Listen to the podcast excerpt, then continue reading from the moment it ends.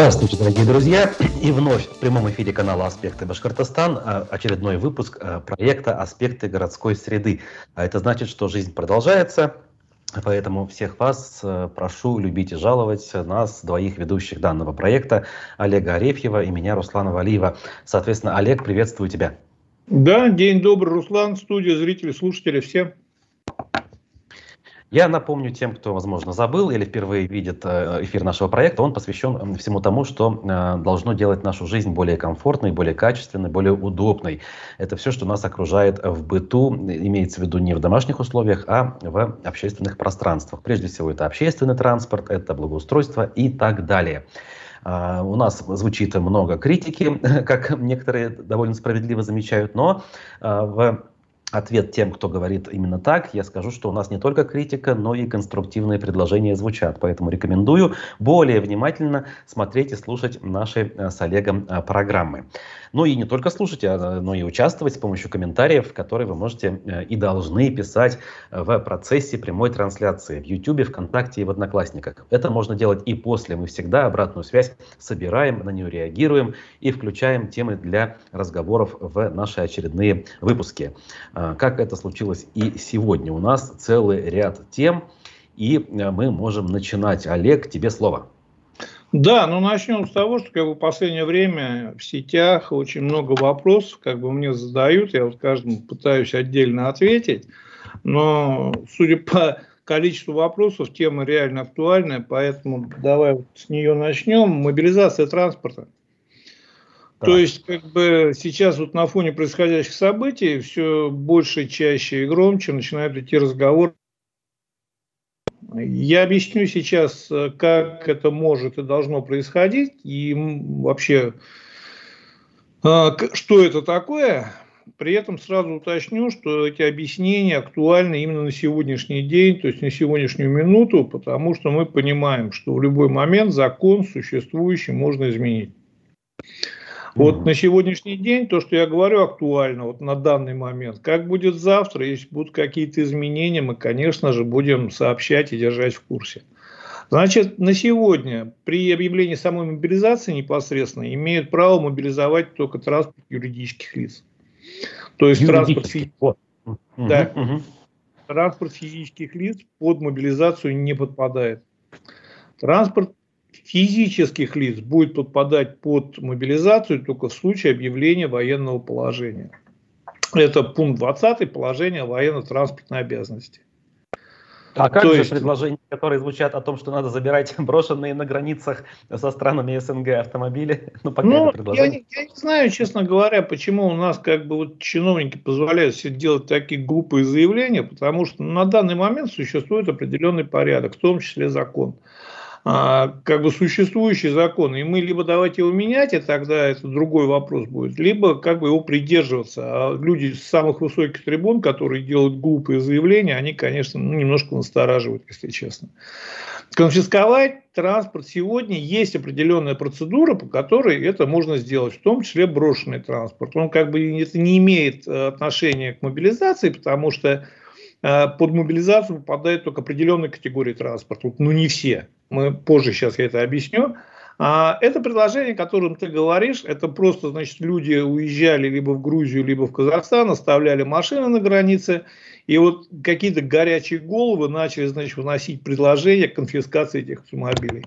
Но я не знаю, как бы, вот еще раз говорю, в рамках сегодняшнего законодательства сделать это невозможно. Есть определенный порядок. То есть, если автомобиль стоит, ничего не нарушает, он может стоять сколько угодно. То есть, если автомобиль стоит в неположенном месте, либо препятствует что-то, его значит, увозят на штрафстоянку. На штрафстоянке идет начисление до определенного момента. Потом значит, подается в суд. Суд может значит, по суду автомобиль конфисковать. То есть, это такая определенная процедура, которая уже сегодня существует. Новая процедура заключается в том, что давайте у всех вот у этих заберем, отдадим этим. Но я даже обсуждать как бы это не хочу. Потому что ну, глупость фееричная. Вот. Но возвращаясь к мобилизации, то есть дальше, э, мобилизация не имеет права ни военкомат, никто мобилизовывать автомобили, находящиеся в движении. То есть не имеют права останавливать водителя, высаживать и забирать автомобиль как с целью его мобилизации. То есть такого права на сегодняшний день нет. Есть определенная процедура, то есть военкомат должен отправить в организацию, либо, значит, при объявлении военного положения физлицу, а, требования к передаче транспортного средства в исправном состоянии, которое, значит, либо юрлицо, либо физлицо должны подготовить и военкомату передать. Теперь интересно, значит, э, сразу как бы вот вопрос возникает, что будет, если не передадут. А для да. этого, да, для этого существует ответственность, ну и здесь как бы вот уже сразу становится ну, немножко и грустно, и весело. Значит, для граждан штраф от 300 до 500 рублей – для, должност, для должностных лиц от 500 до 1000 и для юрлиц от 10 до 20 тысяч. То есть смотри, вот у тебя, допустим, крузак, либо какой-то другой автомобиль, подпадающий под критерии мобилизации, который стоит на сегодняшний день больше 10 миллионов, тебе говорят, привези. Ты говоришь, нет, ну тогда тебе штраф 500 рублей. А вторая попытка может быть после этого штрафа? Нет, то есть э, нарастающий, нарастающий штраф, еще что-то не предусмотрено. То есть тебя могут каждый раз отправлять повестку и каждый раз 500 рублей штрафовать. Могут хоть каждый день. Я, мне сложно представить, сколько лет надо, чтобы как бы вот, ну, хотя бы половину вот этого автомобиля э, этими деньгами выплатить с момента, когда у нас связь разорвалась, мы говорили про мобилизацию транспортных средств, про штрафы, что это, в принципе, э, может происходить бесконечное количество раз. И, в общем-то, все. Дальше можно продолжать. Посредственно то, что штрафы, это, значит, как бы принималось в свое время и обсуждались на тот момент, когда никто вообще даже себе э, предположить не может, что это произойдет, и они будут нужны, поэтому никто серьезно не отнесся ни к цифрам, ни к чему, и вот как бы такая ответственность от 300 до 500 рублей в случае объявления военного положения для физлиц, для граждан на сегодняшний день существует.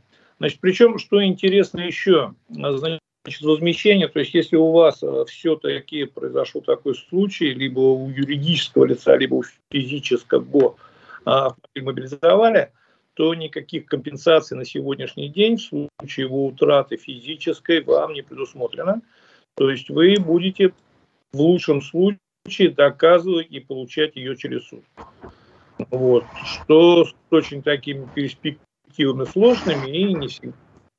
Значит, теперь, что, какие машины непосредственно? То есть Машины, естественно, не все, то есть кроме патриотов и буханок, и вообще УАЗиков и НИФ, то есть это все автомобили, которые относятся к категории М1G. Г. А, значит, эта категория прописывается в, в одобрении транспортного средства, в типе одобрения транспортного средства. А, и, ну, значит, что, какими характеристиками должен обладать автомобиль? Ну, иметь полный привод, обладать блокировкой дифференциала – уметь преодолевать подъем 30%, облад, значит, обладать углами въезда-съезда не менее 25-20% соответственно, иметь дорожный просвет под навесной частью осью не менее 180 мм, иметь межосевой дорожный просвет не менее 200 мм. Вот если все, что выше, попадает, все, что ниже, не попадает. А, ну, Значит, скажем да, так, это дорогие автомобили, мягко говоря. Даже кроссоверы, очень распространенные у нас, не подпадают под, эту, под эти категории. Ну да, чи чи чистый классический кроссовер в связи с отсутствием блокировок дифференциала, он, конечно, не попадает. Там есть такая тонкая оговорка, что или одним из механизмов аналогичного действия и попадает Дастер.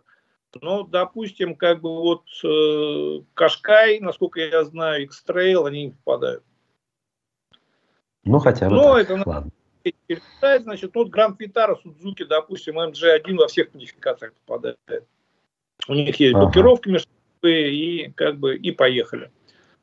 Вот, поэтому как бы на данный момент вот мы объяснили, что физлицы могут вообще не переживать, то есть пока вот на сегодняшний день мобилизация их транспорта не предусмотрена вообще совсем.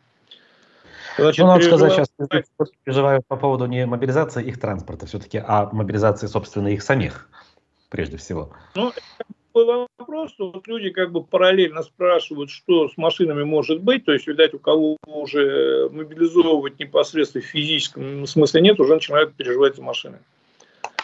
Ну, кому так. что, как говорится, у каждого свои беды. Так. Угу. Да, второй вопрос, значит, очень интересный. Я совершенно случайно, честно говорю, не следил там за новостями так глубоко, чтобы вот прям это мероприятие отдельно обсуждать смотреть, но наткнулся в сетях, что, значит, на минувшем заседании комитета Курултая зам главы Минтранса Башкирии Виктор Жульков рассказал об окупаемости дорожных камер. Вот это заголовок. Я когда прочитал, ну, естественно, вот, сразу появилось желание прочитать дальше. Но Руслан, я честно говорю, вот я понимаю, что при таком подходе, причем это говорит не просто какое-то лицо, это говорит заместитель министра транспорта. Вот первое, я, я тезисно, несколько тезисов, и их попробуем как бы разобрать.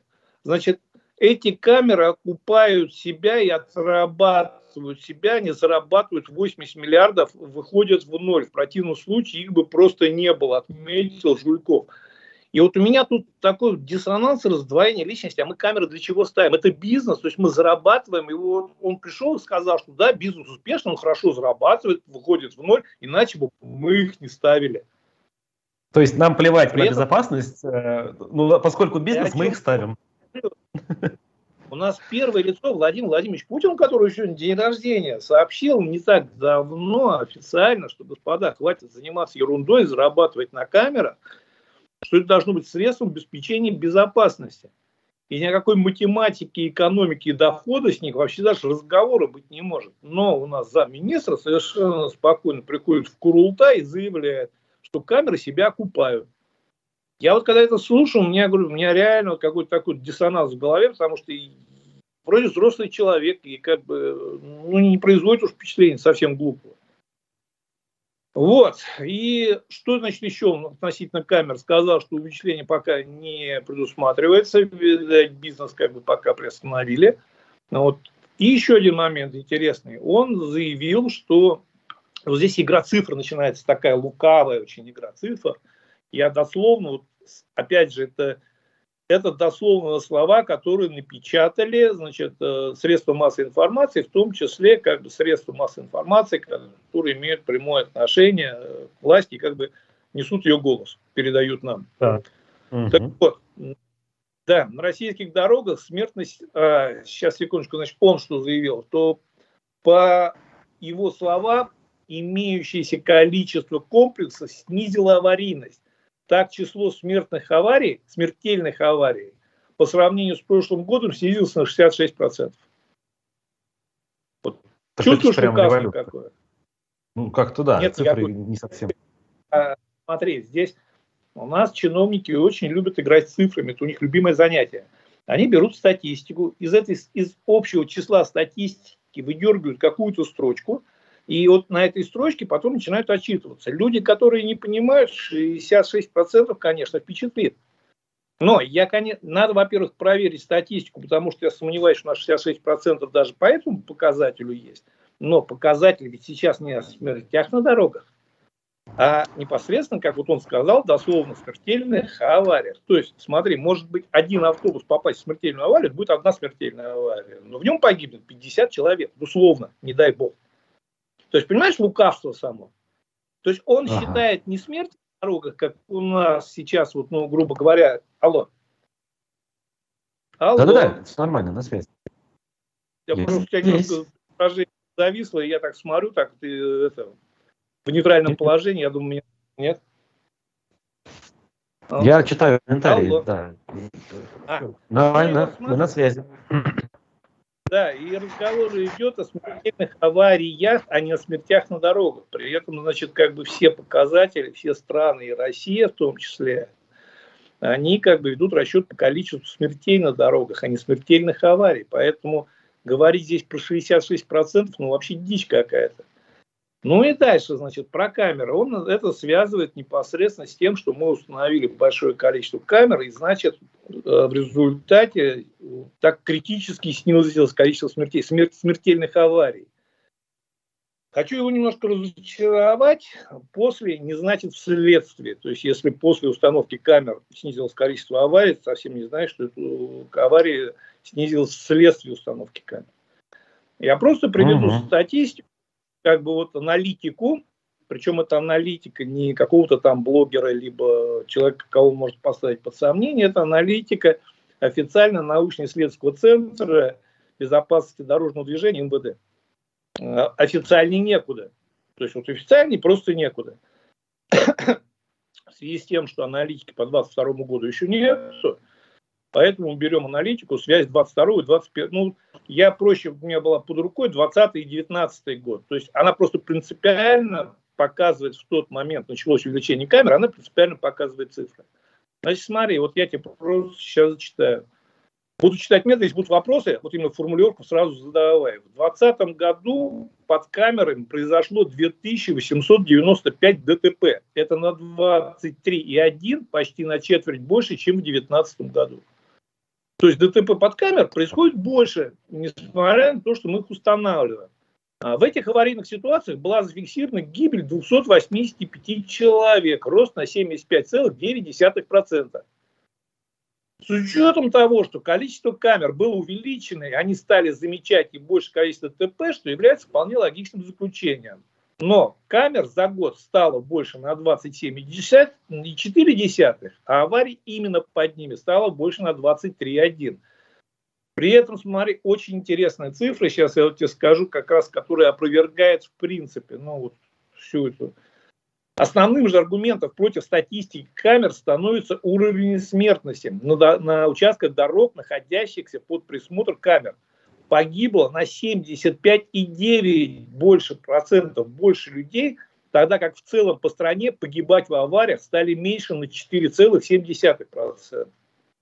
То есть статистика непосредственно, когда ты ее привязываешь ко всем показателям и обсуждаешь не в отрыве, там выдергиваешь там вот смертельные аварии – она показывает, что камеры-то, ну, либо, к сожалению, может быть, либо мы неправильно их ставим, неправильно используем, либо еще что-то, но вот как раз на количество аварий они вот, ну, большого прямого влияния не имеют. Да, это Тут бизнес, как бизнес. Если вот цифры я сейчас правильно понял, тут даже чуть ли не камеры стали причиной того, что на их участках э, аварийность выросла. Да, так это, это или нет? Смотри, я тебе объясню, есть определенное объяснение, то есть есть аналитики, которые пытались собирать эти цифры, опять же, вот из Следственного центра ГИБДД, а, МВД. Они объяснили, что когда идет общий поток, и один вдруг видит на навигаторе камеру, начинает резко тормозить сзади, не готов к этому, то есть вот он едет вроде как бы, понимаешь, раз резко начинает тормозить, кто-то начинает объезжать на встречку, либо это, тем более если сзади идет, допустим, груженная фура, которая проспал вспышку, не держала э, непосредственно дистанцию, ну, авария практически гарантирована. Причем массовая поэтому, даже. Ну да. Да. Угу. Вот. Поэтому я говорю, относительно камеры очень много вопросов. Я не говорю, что это плохо. Камеры это, ну, как минимум, я считаю, они все-таки быть должны. Просто вот нельзя делать из этого бизнеса и тем более открыто говорить заместителю министра, что мы делаем этот бизнес, это супер, вот мы 8 миллиардов а, заработали и как бы окупили Дальше, значит, да. что мне еще, если мы с камерой сейчас проходим непосредственно, дальше было очень интересное заявление, опять же, господина Жулькова на этом же непосредственно мероприятии, когда он начал объяснять, что пользу камер, и я прочитаю дословно, опять же, с ресурсом информационным, чтобы потом не предъявляешь, что он переворачивать. Он рассказал, что часто ездит по трассе Уфа-Оренбург. И один раз поехал рвано, ну, значит, мы так понимаем, что с нарушением режима, а потом ездил со скоростью 105 километров в час и приехал в то же время. Поэтому советую всем ездить спокойно, резюмировал Жульков. Вот здесь у меня в голове вообще лопнуло все, потому что 105 километров в час – это нарушение. Просто за него не штрафуют. Но это нарушение правил дорожного движения. То есть замминистра транспорта говорит всем, господа, я нарушаю, но вот, вот, ну, можно нарушать так, что за это не будут штрафовать. И рекомендую всем нарушать так, чтобы за это не штрафовали. Ты что, понимаешь логику? Я не знаю. Ну, как бы она есть, видимо, вот, но она очень определенная, она очень эм, демонстративно показывает нам вообще, в принципе, всю логику действия любого чиновника, мне кажется, да? То есть нарушать закон, в принципе, можно, если за это нет последствий, любое нарушение допустимо. На дороге, я не знаю, в работе, в закупках, где там еще это можно так поступить? Я думаю, ну, список очень, можно продолжить. Очень-очень близко по логике. При этом, смотри, мы же понимаем великолепно, для чего в свое время был введен, то есть сейчас немножко отвлекаясь от э, выражения Жуйкова, который, конечно, просто вот на этом заседании наговорил столько, что вообще начинает сомнение в его э, не то что компетенциях, а отчасти даже дееспособности возникать. Э, но мы понимаем, почему установлено такое ограничение скоростное. И почему существует вот этот 20% порог нештрафуемый. То есть, по идее, логика ведь очень сложная. То есть, ограничение 90, ты 105 уже нарушаешь, но тебя не штрафуют.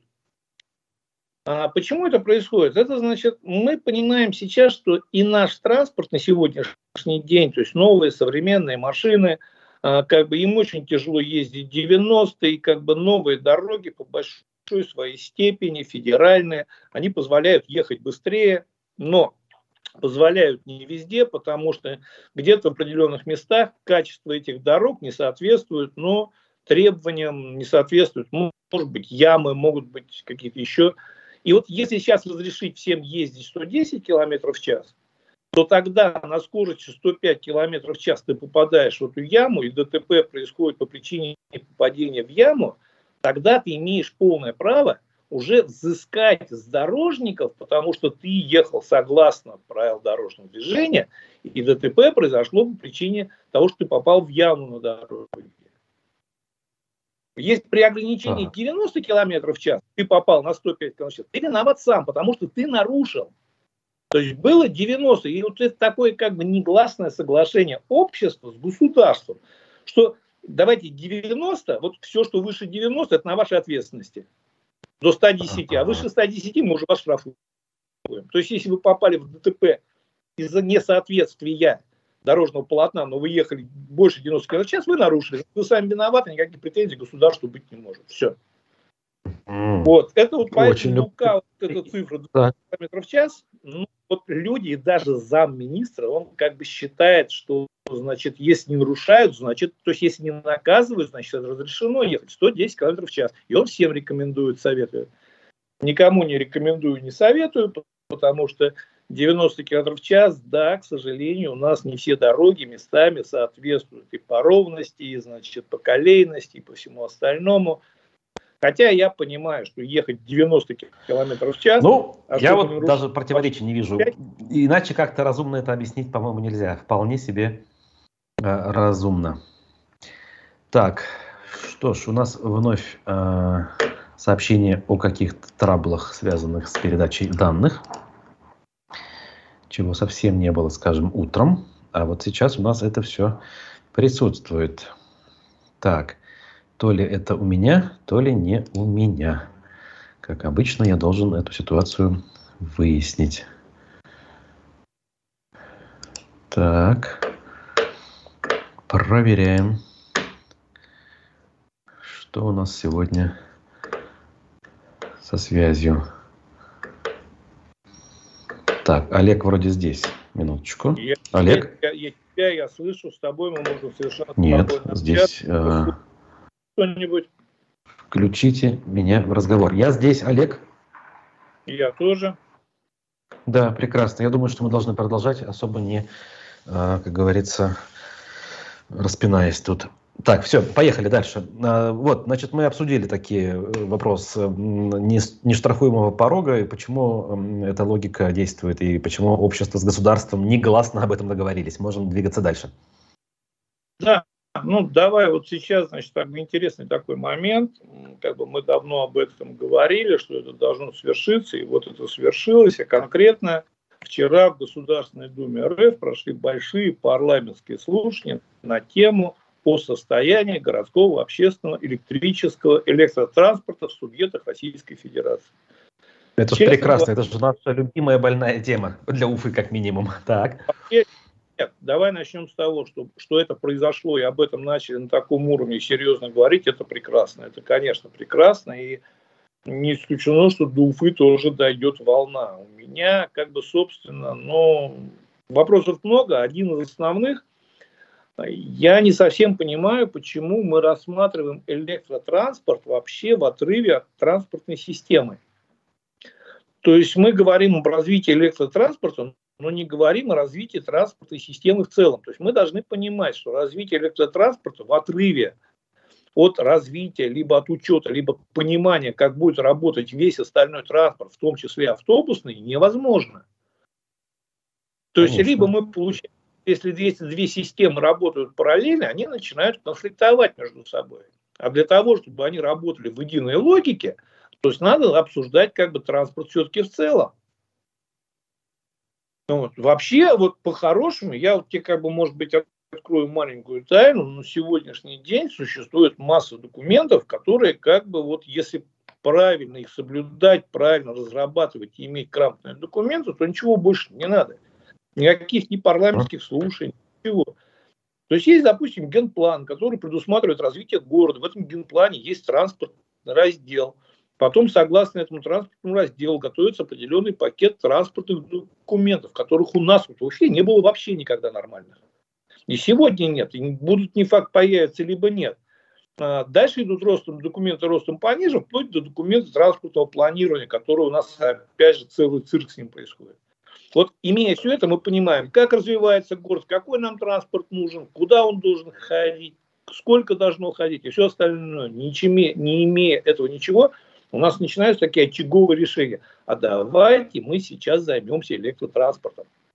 Прекрасно, да, но да к сожалению, вот я лично считаю четко и уверенно, что заниматься над транспортом в целом, транспортной системой в целом и, соответственно, в совокупности уже обсуждать электротранспорт. Обсуждать его отдельно, ну, как бы нужно, хоть, хорошо хотя бы так начали, но все равно нам надо двигаться немножко в другую сторону.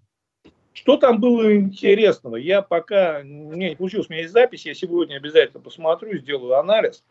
Но были довольно-таки интересные мысли и заявления – которые, к сожалению, пока ну вот, остались на уровне именно заявлений и обещаний.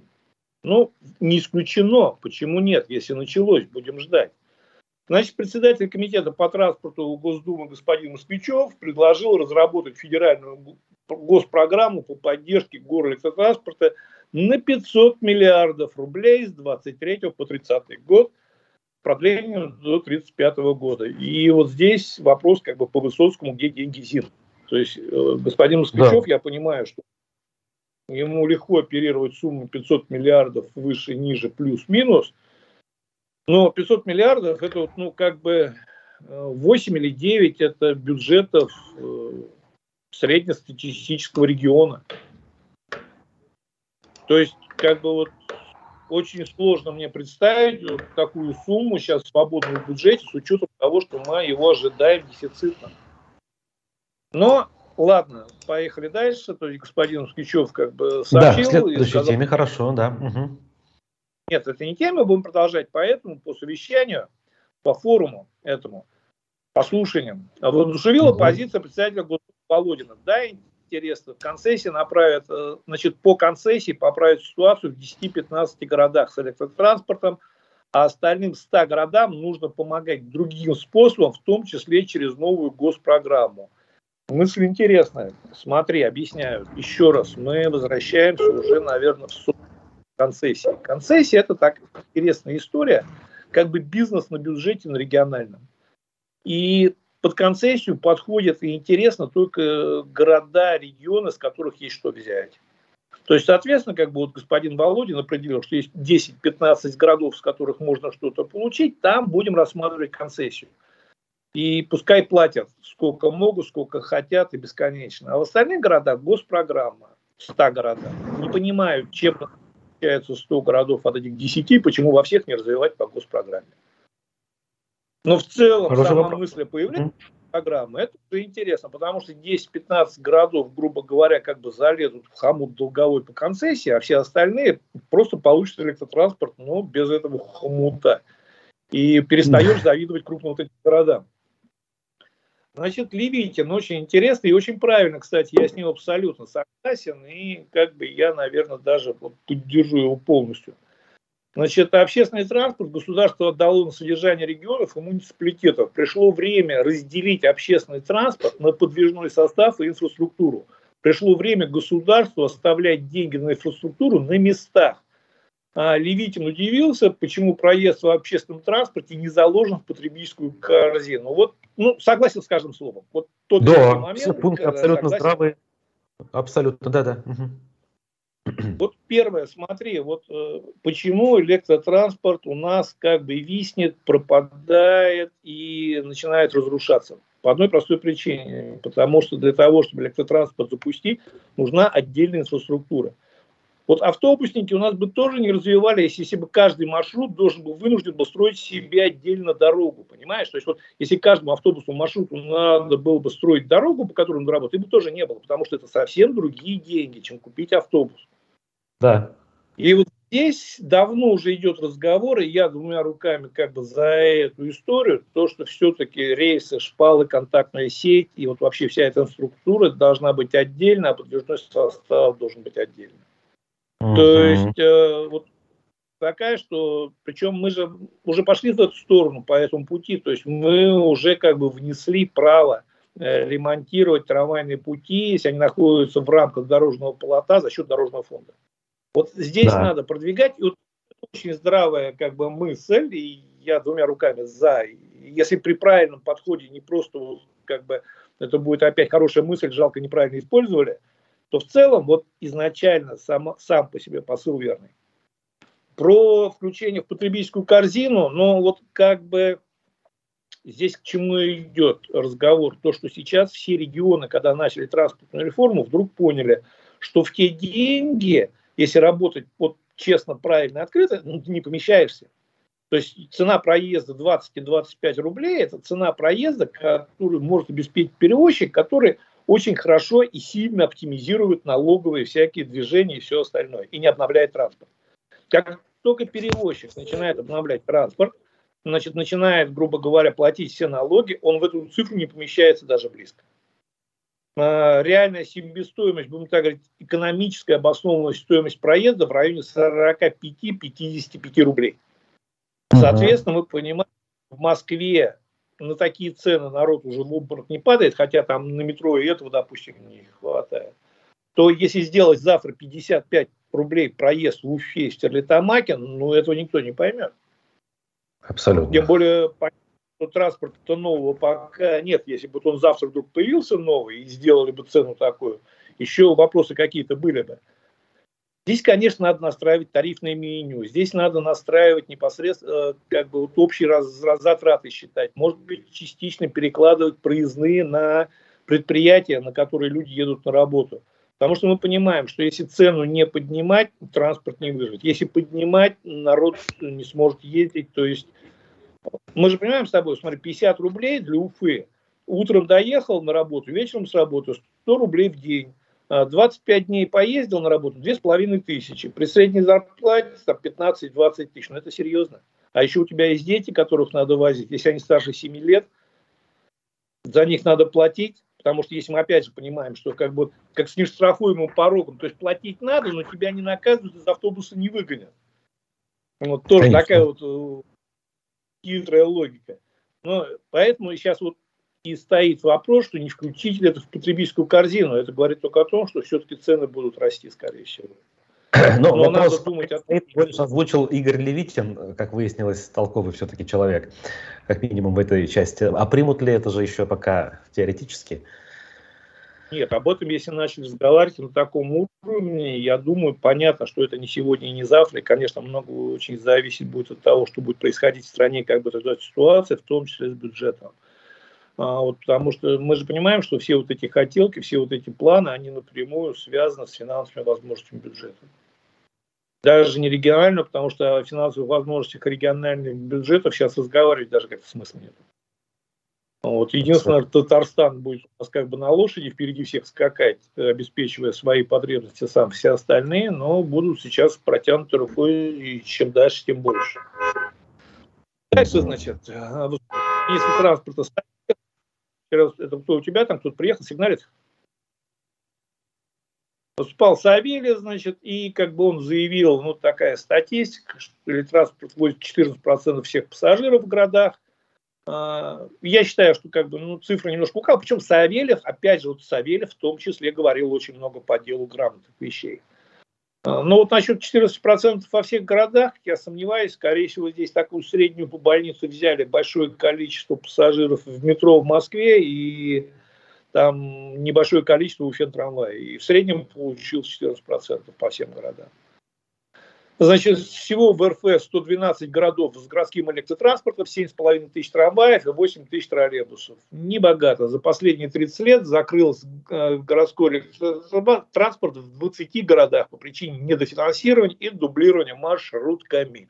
То есть, о чем я и говорил в самом начале, что рассматривать два этих вопроса в отдельности смысла нет. Но здесь интересно, вот дальше, министр транспорта России Виталий Савельев рассказал о возможности российских городов провести модернизацию трамваев Татра. Глава Минтранса на парламентских слушаниях в Госдуме сообщил, что общие производственные мощности трамваев России составляют более 700 единиц в год. При этом средняя стоимость инвестиционных трамвая около 70 миллионов рублей. Но есть интересный региональный пример мелкосерийного производства. Так, на базе Ижевского трамвайного депо запущен проект глубокой модернизации трамвая Татра. Вот теперь мы с тобой об этом разговаривали в прошлом году. А трамвай Татра, который модернизируют в Ижевске. Довольно-таки интересный был эксперимент. Ну как эксперимент, они до сих пор работают. То есть они сейчас в Златоуст поставляют модернизированные вагоны Татра. Они его полностью разбирают, полностью перебирают, берут основной каркас, меняют там ну практически все. Новую маску, новую облицовку, новое сиденье, электронику. И до как минимум вот этих всех скачков ценовых он был в адекватной цене. И теперь я тебе скажу больше, опять же, вот не понимая наших чиновников, как минимум башкирских. Наш завод ДТЗ в свое время ездил, и у него есть техническая документация на такой, вот, будем так говорить, восстановительный, капитально-восстановительный ремонт Татры. То есть это мы могли бы делать у себя на заводе, ну, ТТЗ. Угу. Своими силами Естественно, меньшие деньги, не за 70 миллионов и не за больше вагоны покупать. Причем Татры, которые стоят на старой базе и способны ездить по сегодняшним нашим, будем так говорить, рейсы шпальной решетки. При этом, опять же, теперь возвращаемся по те Татры, которые мы забрали из Москвы, потому что как бы у нас своих Татр-то, даже которые ремонтировать можно, уже осталось немного. И здесь вопрос, то есть вот если местные чиновники – для меня, я ждал одного. То есть для меня, я очень хотел услышать на парламентских слушаниях, я вот как бы пока тезисно просмотрел, но я их переслушаю. Я очень хотел услышать, как непосредственно механизм, то есть ну, не принуждение, принуждение, наверное, здесь не подойдет, а механизм обеспечения сохранности транспорта в регионах. Вот на сегодняшний день наша региональная власть имеет полное право решить, что с ним будет. И никто не может заставить сохранить электротранспорт, обеспечить качественную услугу транспортную. То есть такого КПИ, таких вот как бы даже критериев нету. Поэтому завтра господин Булушев, а, там либо кто-то еще, Клебанов, или кто, может завтра выйти и сказать, что мы посчитали, экономически нам невыгодно содержать трамвай, троллейбус, поэтому мы его закрываем и обеспечиваем город автобусами. Все. И тогда трамвая у нас не будет, потому что они экономически для себя это посчитали. И дальше Ой. город э, делать с этим ничего не смогут. Сейчас есть очень хороший пример в Белгородской области. А, значит, закрыли трамвай, троллейбус, там кому только опять не обращались. Опять и значит, э, к Следственному комитету, Бастрыкину, ко всем. Он что-то там проверял. Но что ты не проверяй, на сегодняшний день все полномочия по организации транспортного обслуживания лежат на уровне региона. То есть, вот как мы недавно с тобой, как Левитин сказал, что отдано все на уровне региона. На уровне региона их решения в рамках их компетенций, которых на уровне регионов нет, не только в Башкирии. Такая беда, это не только беда Башкирии компетенций в регионах нет в большинстве. Но просто кто-то более так вот адекватный, они пытаются зацепиться за чей-то опыт, и поэтому, привлекая специалистов, какие-то решения ищут. А либо, как у нас, не ищут ничего, просто делают оправдание. Вот, значит, э, интересно очень, э, как бы вот уже в подтверждение слов разделения инфраструктуры и подвижного состава, значит, мэр Иркутска Руслан Болотов – Интересно очень, причем чувствуется, что человек вникал и думал. Значит, он предложил значит, э, ввести лизинг трамвайных кузовов. Объясняю. Значит, смотри, самое дорогое, в принципе, в трамвае это кузов. То есть вот, а он хочет значит, ввести лизинг трамвайных кузовов, дальше дособирать их самому, самому и запускать их уже на линию. То есть такой даже уже мини-промышленный патриотизм. То есть он понимает, что он целиком у себя в Иркутске не осилит производство трамваев, в том числе кузов, в том числе большей части электроники. И он говорит, что мне не надо трамвай в лизинг за 70 миллионов. Дайте мне кузов в лизинг там условно за 20 или за 30 миллионов, а я еще за 10 или за 15 из него соберу нормальный трамвай, вот без этих фокусов, там, электронных табло под каждым сиденьем и зарядок для этого, для айфона. Но там просто трамвай, который будет ездить по моим улицам. Ну, очень неплохое решение, как бы я вообще его полностью поддерживаю. Причем, значит, как бы господин Володин, вот он тут уже возвращаясь к его заявлениям, он продолжает, значит, настаивать на том, что один из путей, по его мнению, основных путей модернизации городского общественного транспорта, это привлечение веба и, значит, как бы концессия. Спорное угу. заявление обсуждать раз, как бы останавливаться отдельно не хочется и не имеет смысла. Слушай, Но я вот... день Продолжение трамваев я не, не могу не прочитать новость. Вот сейчас ЮТВ сообщает. На днях жители Уфы заметили, что городские трамваи сменили внешний вид. Оказалось, что их недавно перекрасили. Эм, речь идет про КТМы желто-голубые. Теперь на бортах электротранспорта красуются не желто-голубые полосы, а одна темно-синяя. ЮТВ обратился в управление электротранспорта за комментарием. Там отказались от комментариев. При этом весной 2022 года, когда Уфимец предложил перекрасить трамваи в цвета российского флага, там ответили, что на перекрашивание нет денег. Как и фотографии тут трамваи реально синие. Я вот еще заметить не успел даже, а оказывается, вон оно что. Видел эти фотографии, верхний, белый верх, синий низ. Да, вот. да. Здесь условно очень просто. То есть, понимаешь, начнем с того, что есть хороший анекдот про бордель и про то, что, значит, не кровати, перес... Э, не кровати переставлять надо, а менять непосредственно Посмотри, сейчас э, городу, региону, республике, Мавлиеву, всем остальным надо показать хоть какое-то действие по пути того, что они ну, реально занимаются этим транспортом. Взяли и покрасили. Слушай, ну тут же, не про, как... тут же не про занятие транспортом, тут же про политику скорее. Ну, про цвета, мы же все понимаем. Тут же вообще как бы полный бред, если честно.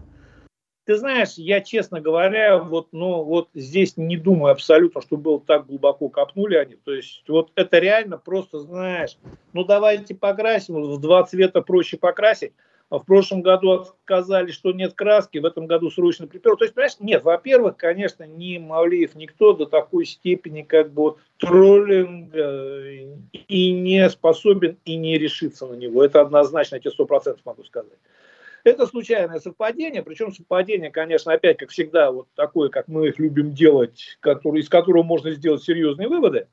Но это угу. случайное совпадение, пытаться устроить показуху на пустом месте. Вот проще покрасить в 20, или там просто вот эти, знаешь, я тебе могу дать простейшее объяснение. Просто была краска только белого и синего цвета, все.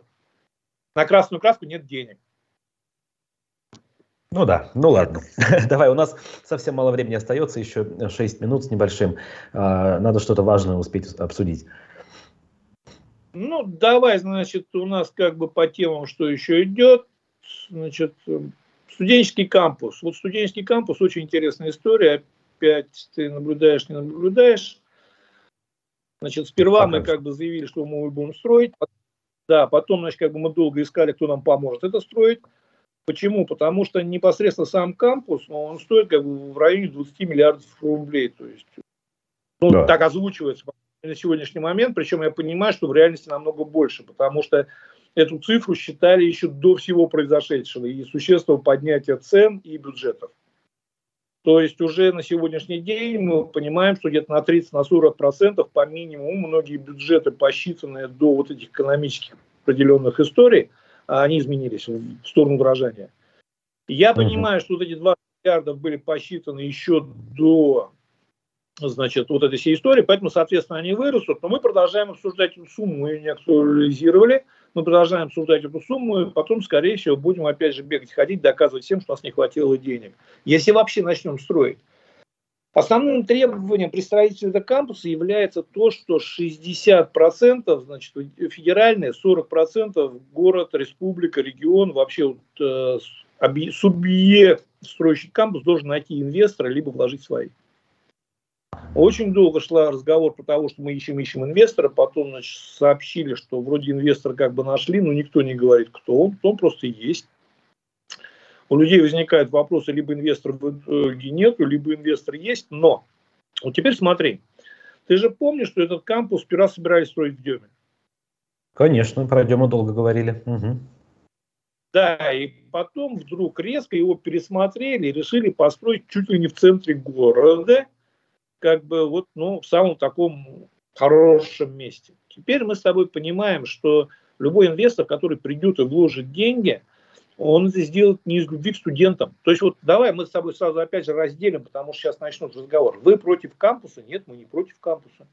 Если не в хороший кампус с двумя руками за это прекрасно. Вопрос – Будет ли там место студентам? И изначально вот я задаю вопрос, если его построят, мы этот вопрос снова поднимем. Смотри, значит, любой инвестор, который придет вкладывать деньги, тем более такие серьезные, это 40% от 20 миллиардов, это где-то порядка 8 миллиардов. То есть он же не делает не из любви к студентам, он будет рассчитывать получить обратно эти деньги. А, кто эти деньги ему вернет? Как сейчас предполагается, что будет частично коммерческое использование этого кампуса. То есть будет аренда помещений, а значит, на территории кампуса, еще что-то. И в результате у меня вот есть определенное подозрение, что произойдет, как всегда это происходит в Уфе. То есть в итоге весь кампус превратится в какой-то определенный бизнес-центр. Поэтому и место ему поменяли на такое более удобное для бизнес-центра, а не для студентов. Но если будет такая как... возможность, то, конечно, ею не применут воспользоваться. Это прямо очевидно, я... безусловно. Даже не сомневаться. То есть я говорю еще раз, человек, который придет и пронесет 8 миллиардов, который сейчас эти деньги есть свободные, но у бизнеса они есть, тем более сейчас сократился ряд внешнеэкономических направлений, а у строителей вообще сложно, с реализацией в том числе построенного уже. Поэтому я даже догадываюсь, что будет строитель. Мы с тобой, наверное, догадываемся – вот, который придет и вложит 8 миллиардов. Но я просто очень хочу понять, есть ли механизм какой-то контроля, то есть вот студенческий кампус просто будет название, там студентов не будет, они дальше будут жить в этих старых, э, обхлопанных, уже изношенных общежитиях. Второй вопрос. Ты ведь понимаешь, ты картинку видел этого кампуса? Конечно, это что как? такое в азиатском стиле теперь, опять, я не знаю, непонятное. Теперь давай, что вот это фантастическую красоту надо будет обслуживать. И стоимость обслуживания фантастической красоты будет дикая. Да, элементарно мыть фасады постоянно, каждый месяц. Вот, ну, не каждый месяц, конечно, но хотя бы раз в полгода, да. Это привлечение альпинистов, стоимости. Это ведь не общежитие городское, которое там девятиэтажка, э, девушки открыли окна, сами помыли, даже парни умудрялись это делать, не вывалившись из окна. И это обслуживание, это опять дорогие деньги. И вот мне все-таки хотелось бы, прежде чем вот это строительство кампуса будет, чтобы было четкое правило разработанное, либо принято использование этого кампуса. То есть, допустим, бизнес не больше 50% и механизм этого контроля. Я понимаю, что 5-10% бизнеса, тем более вот такого, как какие-то небольшие местные студенческие столовые, коммерческие, пожалуйста, библиотеки, там какие-то, может, продажи телефонов сотовых, ремонт сотовых телефонов. Такой бизнес, пожалуйста, он только приветствуется, он даже нужен там будет.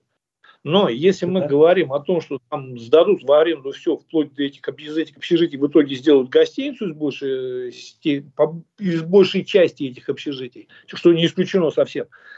Поэтому, еще раз говорю, у нас прежде чем вкладывать деньги, и вот со стороны государства, кстати, никакого как бы контроля механизма нету.